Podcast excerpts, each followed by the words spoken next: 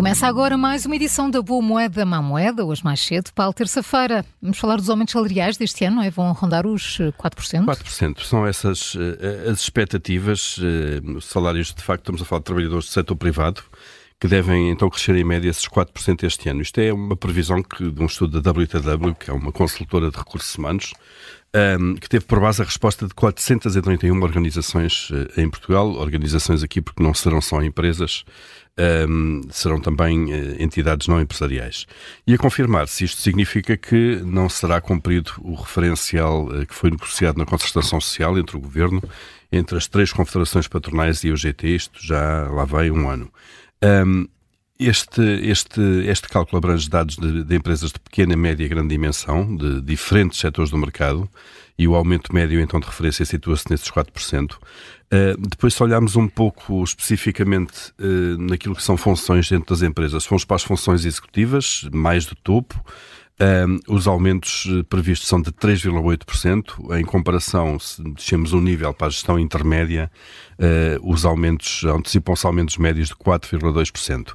O que é que está aqui a influenciar uh, a atividade e os orçamentos das empresas uh, para este ano, que depois, obviamente, afetam também os salários? Um, são a inflação, 73% de, dos empregadores em Portugal identificam isto, este fator ainda como um fator de, de incerteza.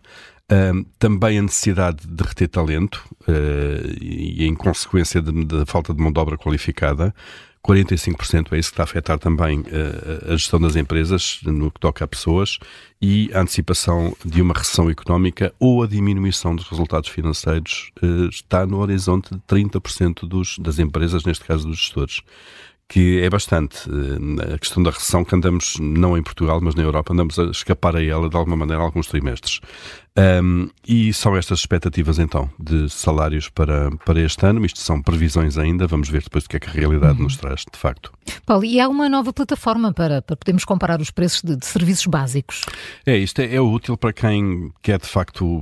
É da DECO, antes de mais, uhum. abriu agora uma plataforma nestes dias uh, para ajudar a poupar em alguns serviços básicos. Chama-se saberpoupar.pt e o que é que reúne? Reúne aqui nesta única plataforma uma série de comparadores que a própria DECO tem uh, quando se quer mudar, por exemplo, de operador de telecomunicações, uh, energia, um, habitação. Aqui estamos a falar da, dos, das condições oferecidas pelos bancos, pelos uhum. vários bancos, no Os crédito à habitação, por exemplo.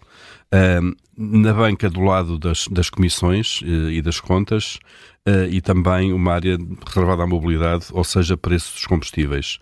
Um, são simula simuladores, isto é, podem fazer contas e podem comparar as várias propostas que há no mercado para alguns destes setores, quando é o caso, uh, e isto, obviamente, para cada, para cada pessoa é de grande utilidade, sobretudo naquelas alturas de mudança de contrato em que os, os prazos de fidelidade, por exemplo, quando é o caso, nomeadamente na, nas telecomunicações, um, quando os prazos de, de, fidelidade terminam, para perceber de facto quais são as melhores ofertas do mercado. É da DEC, chama-se saberpoupar.pt. Saber Boa moeda, má moeda nas manhãs, 360 amanhã. Voltamos a olhar para as notícias que mexem com os nossos bolsos, já na hora habitual.